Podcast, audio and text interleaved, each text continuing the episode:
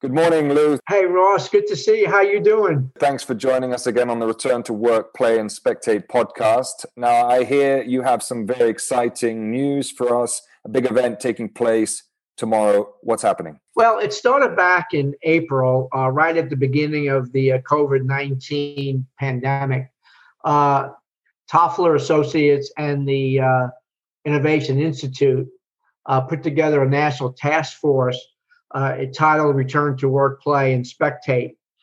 And uh, we discovered early in what called stage one of the uh, task force that we identified some uh, compounding challenges uh, in the sports and entertainment uh, industry going into this COVID 19. One was lack of information sharing and stakeholder communication along with lack of understanding for the stakeholders' uh, expectations. And obviously, the last one was rapidly changing, uncertain operational uh, environment.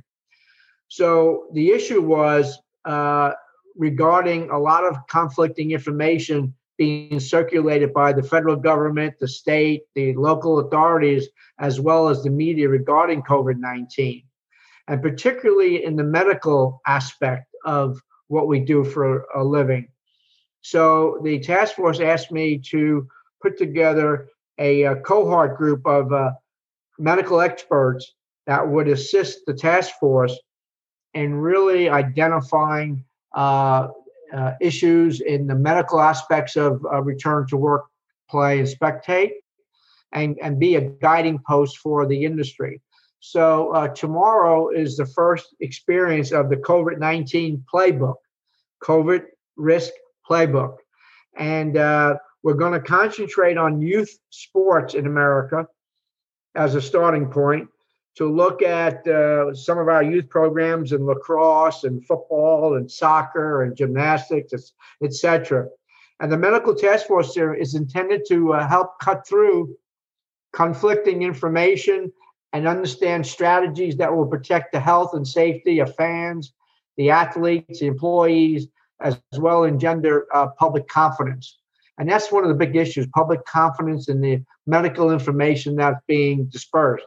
So we think that IIFX is uniquely positioned to be a facilitator of information exchange related to medicine, science, and public health in the context of complex uh, sports and entertainment venue management operations and obviously also economics.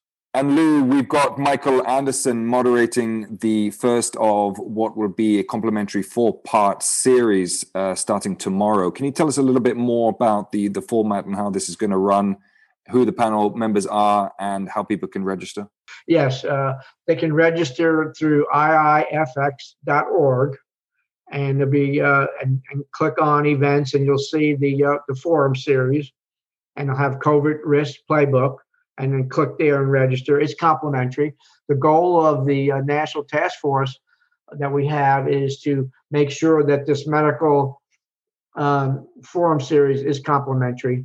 And Avesca uh, has uh, come and support came in to support this endeavor, uh, both uh, with Dr. Jolly's expertise to bring together a national, uh, really medical expert group uh, as well as take on the responsibility of programming these critical medical um, forum series events. So tomorrow it's about America's youth sports. Uh, we we have uh, people coming in from USA uh, lacrosse, soccer, and football, along with uh, two physicians to uh, have a, a roundtable discussion on what have we learned since April in the area of youth sports? What are some of the considerations for the future? And kind of prepare them, in essence, for preparing for life after COVID 19. So, this is a, a, a, very exciting presentation tomorrow, looking at the state of the art of youth sports. What have we learned up to this point?